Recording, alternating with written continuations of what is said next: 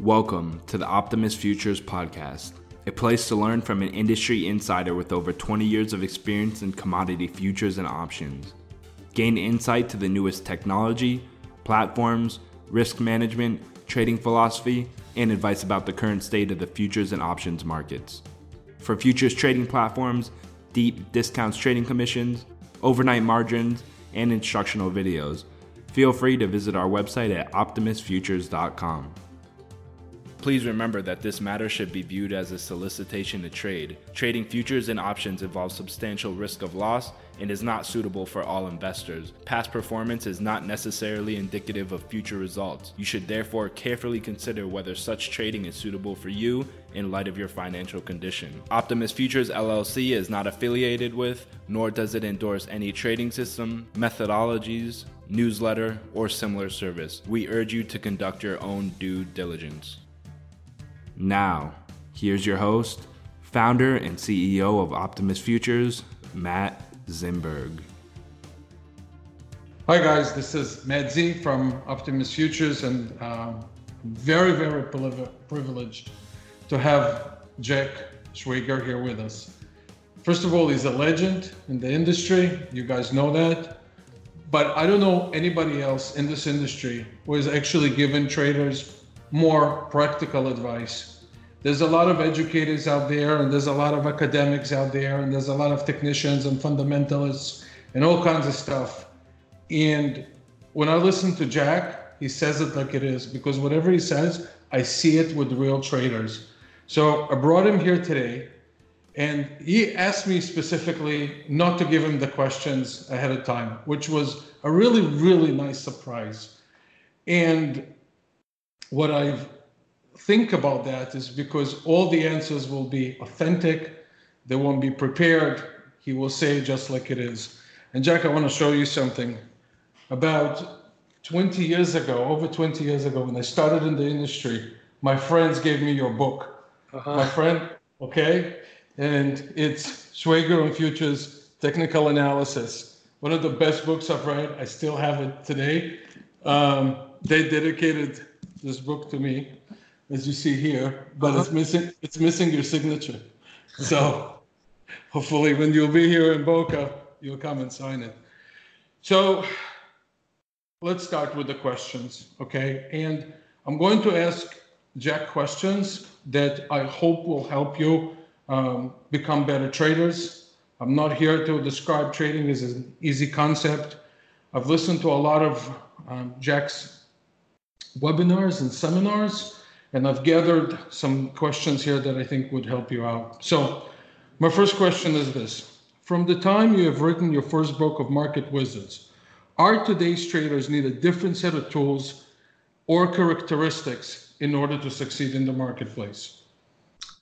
Well, different approaches may be in some cases because the structure of markets has changed. Uh, uh, I don't know, for example, if crypto is going to be a legitimate market long term or not, but obviously there were no crypto markets back then, uh, or even uh, a few years ago of consequence. Um, also, I, I, just think in terms of, well, I, I mentioned to you that I was working a, on a new Market Wizard book, and one I've interviewed a few people so far. In one of the, one of my interviews, uh, the the trader uses a technique that just couldn't exist before because he uses literally he uses uh, data from social media uh, to gauge when there's an inordinate amount of talk about something. And that's actually the, uh, the, the key component of what he's doing. So in terms of technique you know that's a that's a that's an approach that didn't exist before. In fact um, i was thinking i said i'm going to title that cha- chapter neither because people are so used to saying, "Oh, you're a fundamentalist or a technical analyst." Well, here's somebody who's neither. You know, he's not using fundamental analysis. Not using. He just now is using uh, uh, social media um, indications, which just like didn't. You know, it's a completely different way of doing things. So yeah, so because market structures have changed, some things have changed, but underlying principles um, are still are still the same. Um, so um, certain elements of trading are tied to human emotion, and and go counter to human nature to be successful. And those elements are the same through time. So there are certainly big common denominators, regardless of whether you're talking now or when I wrote the first Market Wizards book, which I guess is like 30 years ago, um, or if you go back to a book like Reminiscences of a Stock Operator, which I was reading 65 years later before I wrote my first book, and that was still pertinent then to me, just like I hope my my Market Wizard books will still be pertinent 65 years later, and they're at least seemingly pertinent still 30 years later by by virtue of still selling. So uh, the answer is both. It, it, it's the markets have changed, and that that changes some of the techniques. Um, some things that work before may not work now, but the basic elements of what makes trading a trader successful that remains the same through time. Such as risk management, you know, watching their equity, understood. My next question is this: What does a successful trader worry about as opposed to a beginner trader? So you have somebody who's successful in trading and you have somebody who's starting out and not doing that well. From your experience, I've noticed you in one of your lectures, you said something about what they worry about are totally two different things. So, can you elaborate on that, please? Sure. Uh, well, uh, successful traders worry about or, or, focus on not losing money. Um, beginning traders or traders who really haven't learned the art yet worry about how they're going to make a fortune. So it's a completely different emphasis. And and you find that it's more emphasis on risk management as opposed to methodology. Yeah, absolutely. So if you interviewed 100 successful traders, virtually all of them would tell you that making sure they preserve their capital or risk management is by far more important than how to get into the trade. Um, again, thinking of another interview I just did for the book I'm working on. Um, he, uh, so that that trader is basically using chart analysis as an approach and traded for decades, many decades using chart analysis and very, very successfully. But when questioned about how effective are charts, how much of an edge is there, he's the first one to admit very, very little edge remains. Uh, I mean, to some extent, charts have become too popular. You have to adapt from it in many ways. But the edge comes not, according to him, not according to me, his edge comes not from the fact that he's using charts, that's just a way to signal a trade, but the edge comes from his risk management. And I would agree that uh, having discussed his, his approach in detail, that that's probably true. So the, the message is that beginning traders think it's all about finding the, the way how to get into a trade, where actually that's not right. It's really all about how to get out of a trade getting out of a trade means two things. It means, first and foremost, getting out of a trade without that trade damaging your ability to continue trading, or in other words, damaging your your um, your your trading stake, so to speak. Uh, and it also is a matter of having some idea. Okay, well, if the trade works, where do you get out? So, but there's more emphasis on getting out than getting in. I would say among professional traders about the importance of of getting out as opposed to as opposed to finding a great way to get into a trade. Thank you. Okay, my next question is about the return belief system that beginner traders have, whether they're day traders or um, you know swing traders. Can you talk a little bit about the consistency in trading in terms of returns for long-term traders? I think a lot of the retail traders, for example, think if they'll put X amount of dollars, they can get X amount of dollars consistently per month. Do you find that amongst good traders there is consistency, or they're just all over the place? And in the end, you just average their returns to something which is positive. How, how even the best traders out there, what are the real fluctuations, you know, in, in, in their equity? Well, there are some traders who had amazing consistency, but they are the exceptions. I think of somebody like Ed Thorp, was actually famous to the world not as a trader, but because he wrote this famous book on on how to beat the house in blackjack, and and he was a math professor basically, and Um, so, but but as a as a hedge fund manager, he had an unbelievable. He actually had two different hedge funds. He had one and then restarted another one years later. But like taking his first hedge fund, which lasted 19 years, 19 years he had three losing months in 19 years, and and all three months were less than a one percent loss. So, and I figured out the probability of that, uh, of his track record, um, you know, that many wins versus just such, such tiny losses. And under conservative assumptions, his probability of getting that record was less than the probability of selecting one atom, one atom out of anywhere in the mass of the Earth, not the surface, but the entire mass of the Earth, and then randomly selecting another atom and getting the same atom. So that probability so far, so I have to explain it by analogy because the number is so large, people can't comprehend. So a track record like that is so super consistent, it it's just mind-boggling. But he did it because he found ways that there were inefficiencies in the market, and he was able to exploit them. Uh, but that's unusual to get that type of consistency. If you take a more ordinary, not more ordinary, but a more standard approach to trading, no, traders like I mentioned, one of the fellows I, I interviewed for this new book, he's been training like 40 years, but he still has a few, you know, he still has two or three or four losing years in there. Now, yeah, I mean, so if he made 36 years of profits and four years of losses, that ends up to being a pretty darn good record. But for the most part, even really good traders, you know, will have periods where they lose money. And the the idea, in fact, one of the things I, one of the lessons I, I try to give is um, don't don't think in terms of objective. Don't say that my I'm going to make 30% a year this year or whatever number it is, because that's not realistic. The market is not a machine that spits out a constant number of opportunities, regardless of what your approach is. There'll be no matter how you approach the market, technical, fundamental, or whatever way. That methodology, there's going to be times where it's working well, and there's times where it's not. There's going to be times where there's opportunities, there's going to be times when there's not. So it's it's unrealistic to expect this kind of constant opportunity. And if you do, and you have some goal that you feel you have to reach, then what's going to end up happening is you're going to you're going to put on trades where there's really no opportunity. You're going to risk money where you shouldn't be risking money, and it'll only be detrimental. So no, there'll be times where it'll be great years if you if you're a good trader, of course.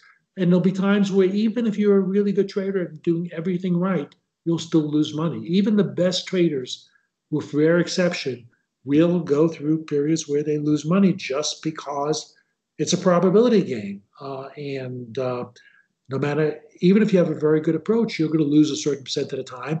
And if you do things, you know, like if you toss 10 coins in the air, it's not going to usually, it's going to be rare for, it to, not rare, but it's going to, it's be uncommon for it to turn up all 10 heads, but one out of 1,024 times there will be all heads. And if you're if you're trading thousands of trades, that means, you know, if you had a, if you were equal chance of winning or losing, and for many traders, they are less than equal because they make more than they gain. But if you say equal chance of winning or losing, then it's you should expect you'll have 10 losses in a row. So um, you need to understand that even just random probability will result in good traders having streaks where they lose money. Thank you. Um, I also noticed that you mentioned that when you examine good traders, focusing on returns alone is probably very misleading. I want you to elaborate on that. I understand the concept because I understand of somebody who achieves 10% being a day trader versus achieving 10% in selling premiums.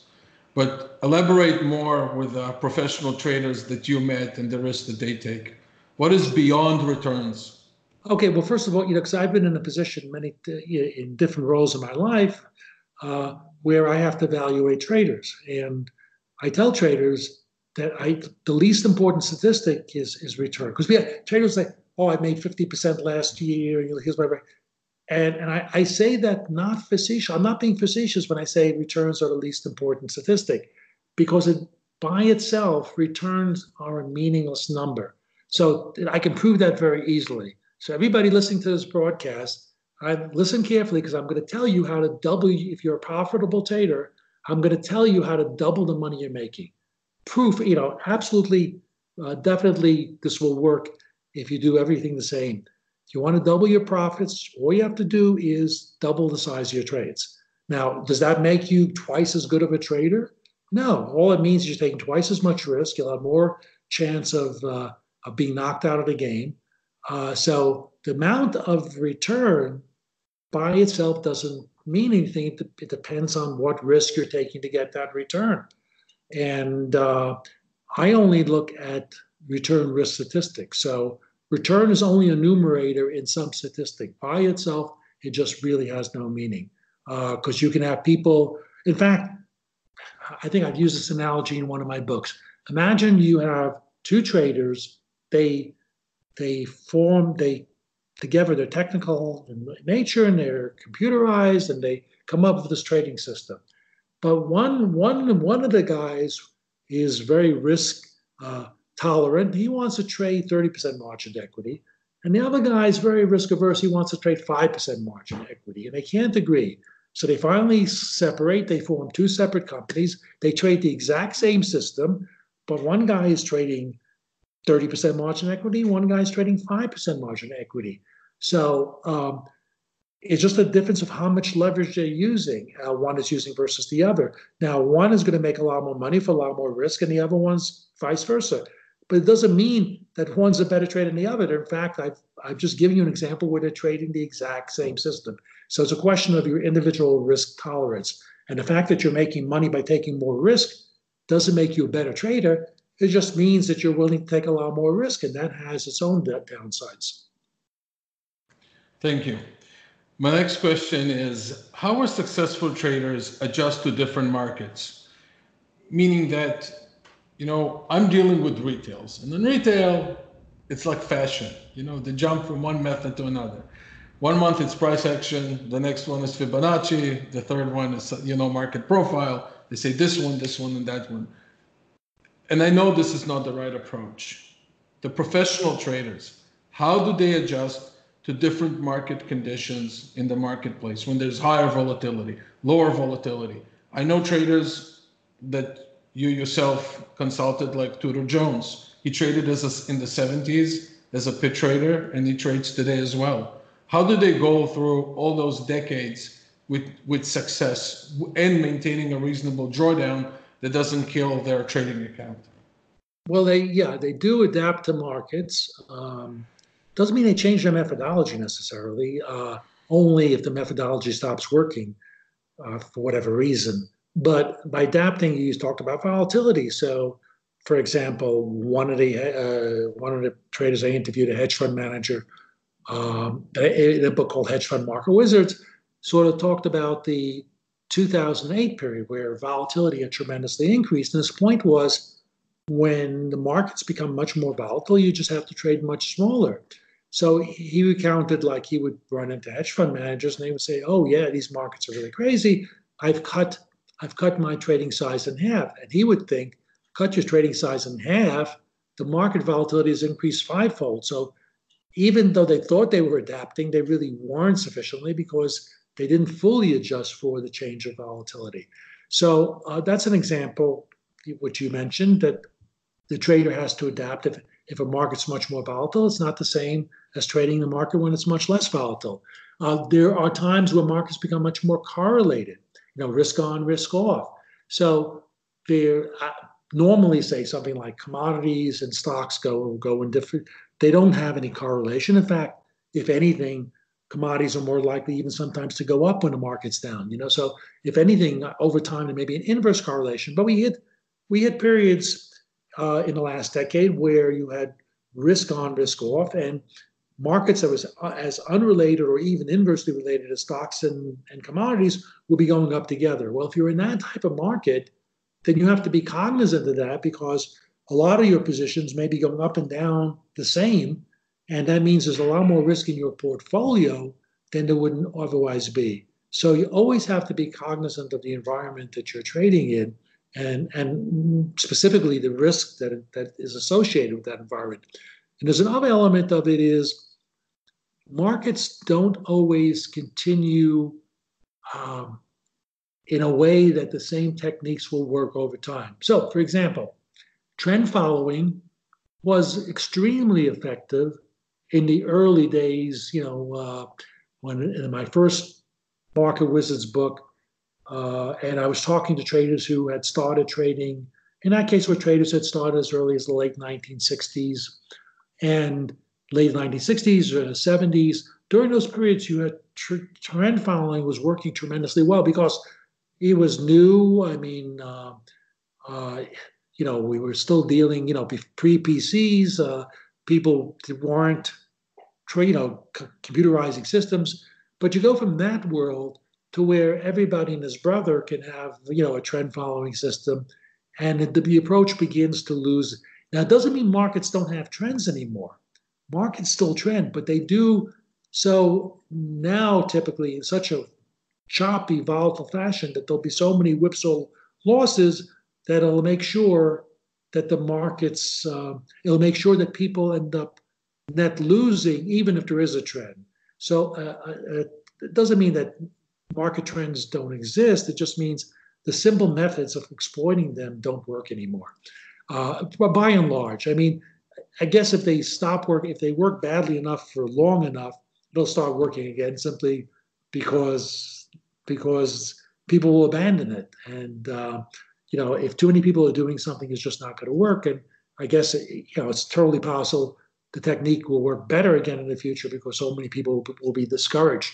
Um, actually, analogously, has nothing to do with trend following or, or uh, technical analysis, but this comes from the world of, of pure of somebody who's a pure fundamentalist. Uh, uh, Joel Greenblatt of Gotham Capital, he um, he's a value investor, so and he completely, uh, I mean, wouldn't look at a chart. Uh, but he had a saying which kind of makes the same point. He said, um, his, his, his, three rules of value investing. Um, and his three rules were one, value investing works. Two, value investing doesn't work all the time. And three, rule two is rule, why rule one works. So if it worked all the time, everybody would do it. And, but the fact that you can go through a period like uh, 99, late 1988, 99, where the smartest people like Buffett and you know the smartest investors um, were losing money, and every and the, the, dumbest investors were were making money by buying these stocks that a year later would be worthless, but they were just getting on the the train of uh, internet stocks. Uh, so in a situation like that, value investing not only doesn't work, but it's it's it was horrible. But because you get periods like that, is why it works over time. So uh, that's that's the way markets are, and it goes back to the point you just talked about earlier: consistency. Well, the markets are like that. They no approach will be consistent through time. Thank you. Um, I want to talk about the traders that started in the beginning and they had a lot of challenges, so they didn't succeed and later on they succeeded. First, I wanted to know what, in your opinion or from your observation, made them continue when they lost money. Because a lot of traders come in, they lose money, and then they move on to either other asset classes or they just move on from trading. But those who succeeded, what do you think they, why did they continue? I'm really looking specifically, I'm asking more about their nature and what they improved in their trading in order to get to where they are to be consistent from I, I shouldn't say failure because nobody was born born a trader but let's say from being challenged by the markets to being more successful what have they done well uh, there are actually surprisingly, if you read all the market wizard interviews, a surprisingly large number failed in the beginning. It's right. it's the it's the exceptions that were successful right from the beginning. There are some, but but but they really are the exception. And so, and I think the, I can go back to the very first chapter of the first Market Wizard book, fellow by the name of Michael Marcus, somebody who would be completely unknown to the world if it weren't for the book. I mean, I just, I knew him personally. Um, I even had worked for him. Um, but in any case, Michael, uh, and he just was, he started out and just one, blew out one account after another. Even even at one point where he thought he was starting to make it, made some money, then then bet it all on one trade, and even borrowed from his mother. he came from a lower middle class background, so uh, it wasn't like he had wealth in his family. On the contrary, and he then he ended up losing his, all his own money again and and a portion of his mother's uh, meager savings. Uh, when I asked him, you know, like, as we were recounting all these failures one after the other, didn't you ever, didn't you ever think of just giving up?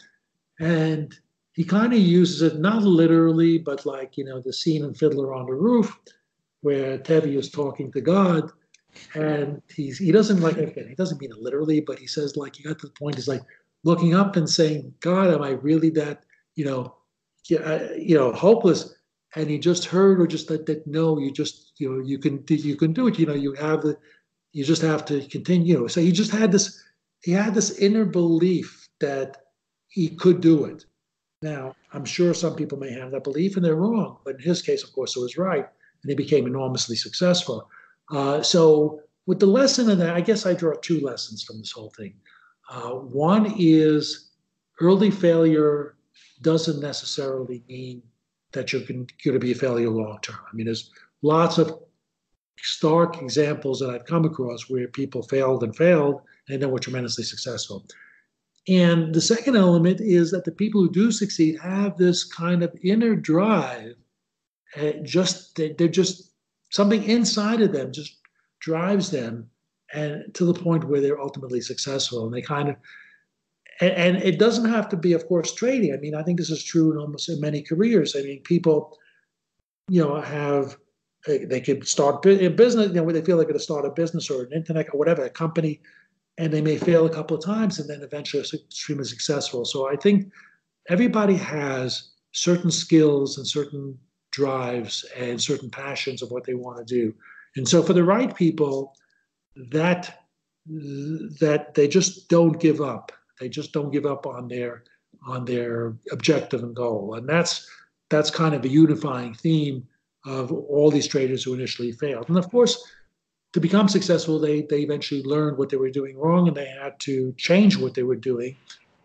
But but they had this this just refusal to give up.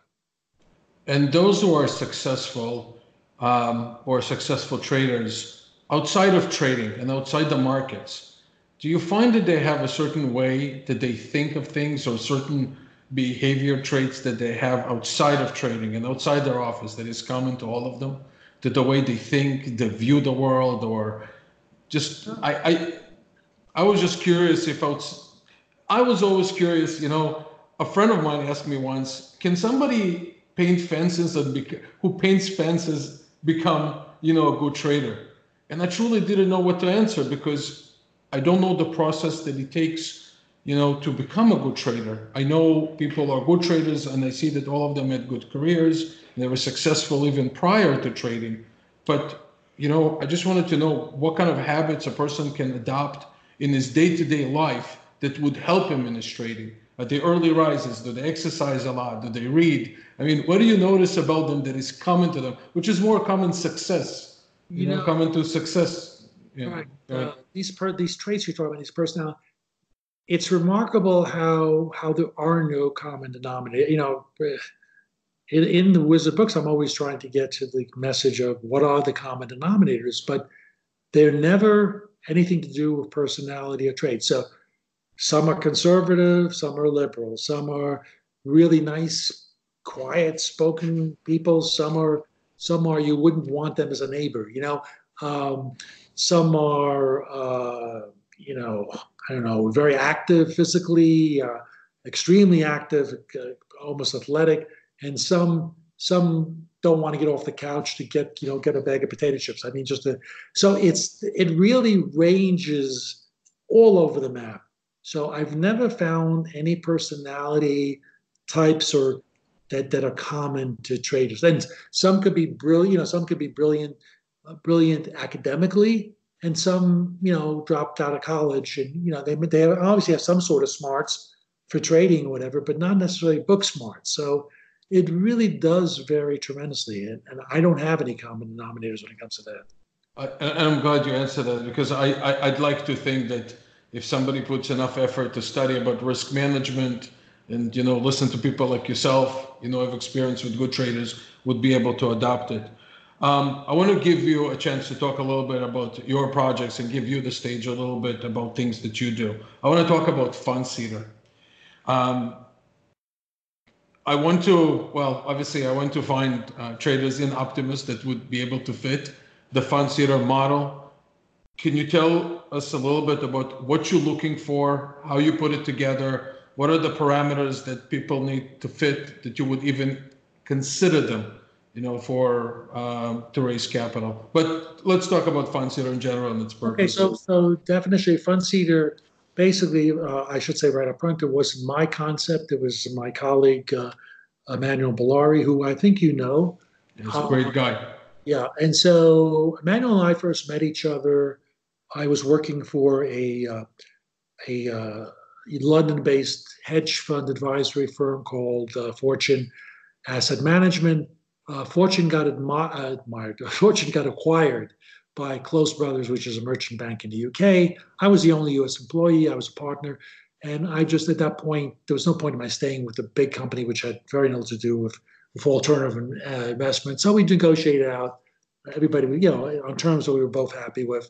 And uh, actually, I took a sabbatical then to write to write. Uh, the, the the British have this nice thing called garden what is a garden leave or something like that, where where in this type of deal you kind of get paid for for a period of time for doing absolutely nothing, you know, so and you just get a salary. That's part of our, our agreement. But anyway, I took that time to write uh, hedge fund market wizards and another book, Market Sense. I thought that's I thought that's only in France for two months during the summer. UK, UK too.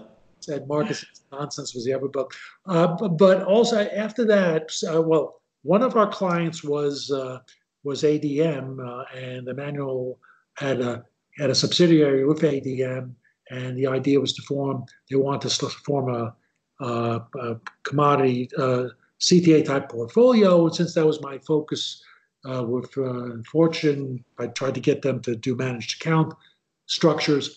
So in any case, uh, we picked up from there. So that's where we know each other. So one time we were at a uh, conference and we're having dinner, and Emmanuel throws this idea out about fund Fundseeder. The basic concept is you know, to create a a global, you know, uh, um, a, a net, you know, uh, on a web-based uh, uh, location where you could connect traders who uh, really have no access to capital and or undiscovered traders who might have skill but no way, no way collecting, connecting with with with investors.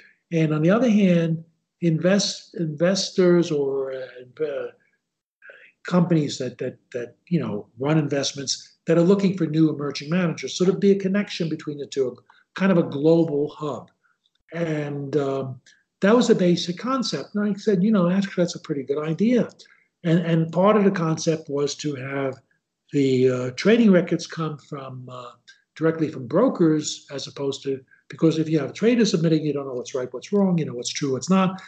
And so that was the whole, that was the general concept. And the concept was then to, uh, well, to connect uh, investors and traders, although now as we've evolved, really the focus now is a little different.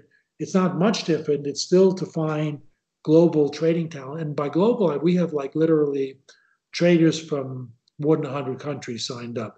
So literally to find uh, globally traders who have skill but not necessarily access to any to way of earning money besides their own trading, but no way to to multiply that in some way by also having asset management. And on the other hand, people who want to tap into that skill. So what we're doing now is to construct a uh, an index of those traders, and, and actually just one to begin with, but there'll be others and so that's the basic concept. And we have a, we do in fact, we've been running for multiple years now, in the over through almost four years, a fund Fundseeder tra- trader index where we take the top traders, the top 5% of traders uh, measured by, re- by our proprietary risk return risk measure, not return.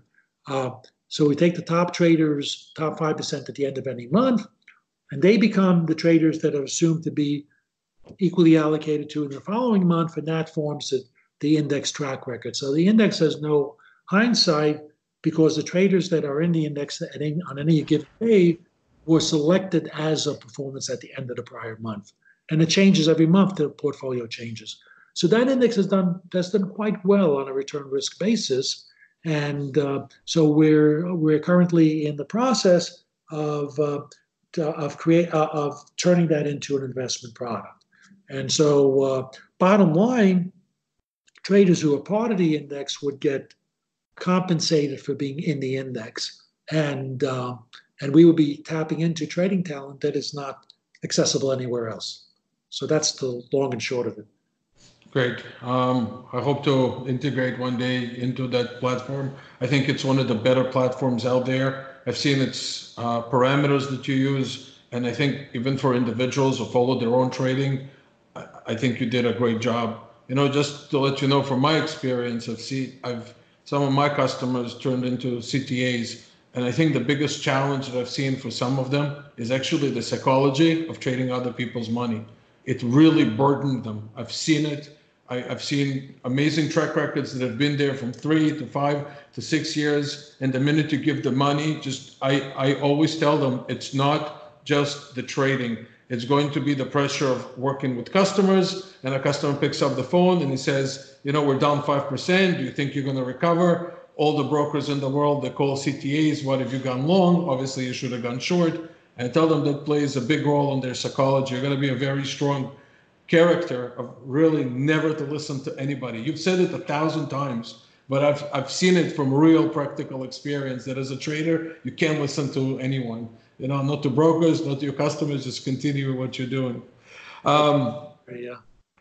I uh, my last question was actually it's something that you said. You said in one of your seminars, I think you did it in Denver. I, I think I'm not sure that you said good trading is effortless, right. right?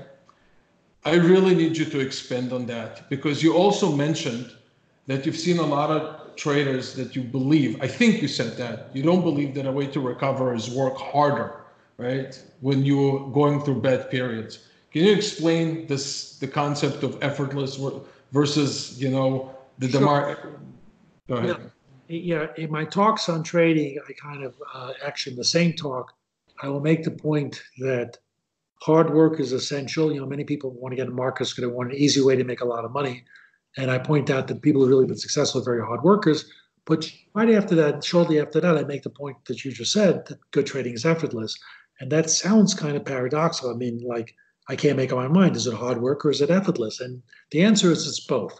So the hard work is involved in kind of developing a methodology and doing all the research and keeping it up and being disciplined. And there's a lot of things that go into you know the hard work part of it. Um, mostly, of course, is coming up with a methodology that works. That that really takes a lot of effort.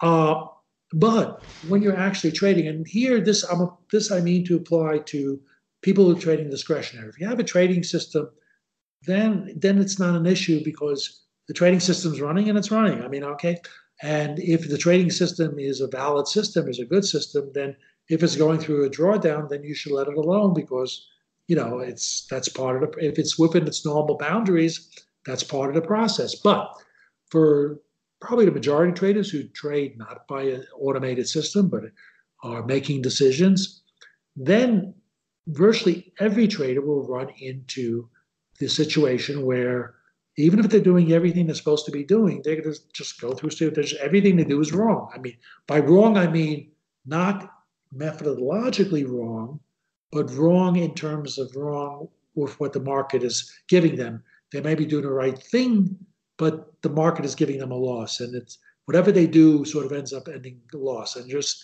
it's frustrating periods, and virtually all traders go through it. So my point is, when you get to a period where every decision you make seems to end up like you know, virtually. I mean, they just end up being wrong in terms of losing money now, not in terms of contradicting your methodology. Then you can't just try harder. You can't do more trades to make it good. You have to, you have to, you know, you have to just move away. Uh, when I ask traders when things are going bad, bad during bad periods, what do you do? And the answer is typically well, I, I, I, I stop trading. It could be for a few days, could be for a few weeks, but they just stop. Or they might just cut their one one one trader said, well, he just he might trade 2,000 contracts, you know, at some point, you know, normally. But if it's going back, it'll cut back, it'll cut back, it might cut back to 10 contracts, you know. So you just drastically cut your position. So the losses relative to your equity size is not consequential. Now that doesn't work for a tiny trader, but if you know people have any type of size of account, that could work. You just cut down the size. But more often than not, the answer is you don't do, you know, you just stop trading so you can kind of come back for a clean slate and try again. But trading, trying harder doesn't work. And there's a quote um, from one trade, one I use from one of the traders, where he asked me, uh, "Did you ever read? Did you ever read a book called Zen and the Art of Archery?" And uh, I, I kind of say half jokingly, "I'm afraid I missed that." And he said, "No." I'm absolutely serious. And he quotes, and I, I use this quote, I quote him exactly here. He said, whenever there's any effort, force, struggling, straining, or, tra- uh, or trying, it's wrong. And everybody who's been a trader knows the truth of those words. So when it's not going well, you can't fight against it. You have to just, you know, go, end of that round, go away. You'll come back another time. I know that trader. That's the trader that actually you couldn't publish, right? That's yeah. the trader that, yeah. Well, first of all, I wanted to, that's all the questions I have. Um, to our viewers out there, I just wanted to let you know we're going to list the Fundseeder website, the links below. We're going to link all um, of Jack's books, The Market Wizards, and uh, all the books that he wrote below, so you can purchase them on Amazon. Jack is going to come up with a new website. When he does, we're going to publish it as well. When he comes up with new books, we're going to keep to update this link because what I think you do is just incredible.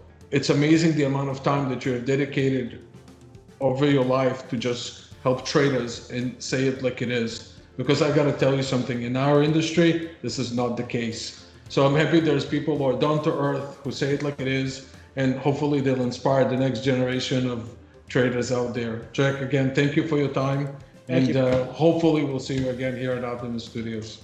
Okay. All the best. Thank you, Jack. Thank you for listening to the Optimus Futures podcast. Subscribe to our podcast on iTunes, SoundCloud, and Google Play. You can also find us on YouTube, Facebook, Twitter, and Google Plus, all under the username Optimus Futures. If you have any questions, feel free to send us an email to support at optimusfutures.com or give us a call directly at 561 367 8686 or toll free at 1 800 771 6748. Once again, thank you for listening to the Optimus Futures podcast. Please remember that this matter should be viewed as a solicitation to trade. Trading futures and options involves substantial risk of loss and is not suitable for all investors. Past performance is not necessarily indicative of future results. You should therefore carefully consider whether such trading is suitable for you in light of your financial condition. Optimus Futures LLC is not affiliated with, nor does it endorse any trading system, methodologies, newsletter, or similar service. We urge you to conduct your own due diligence.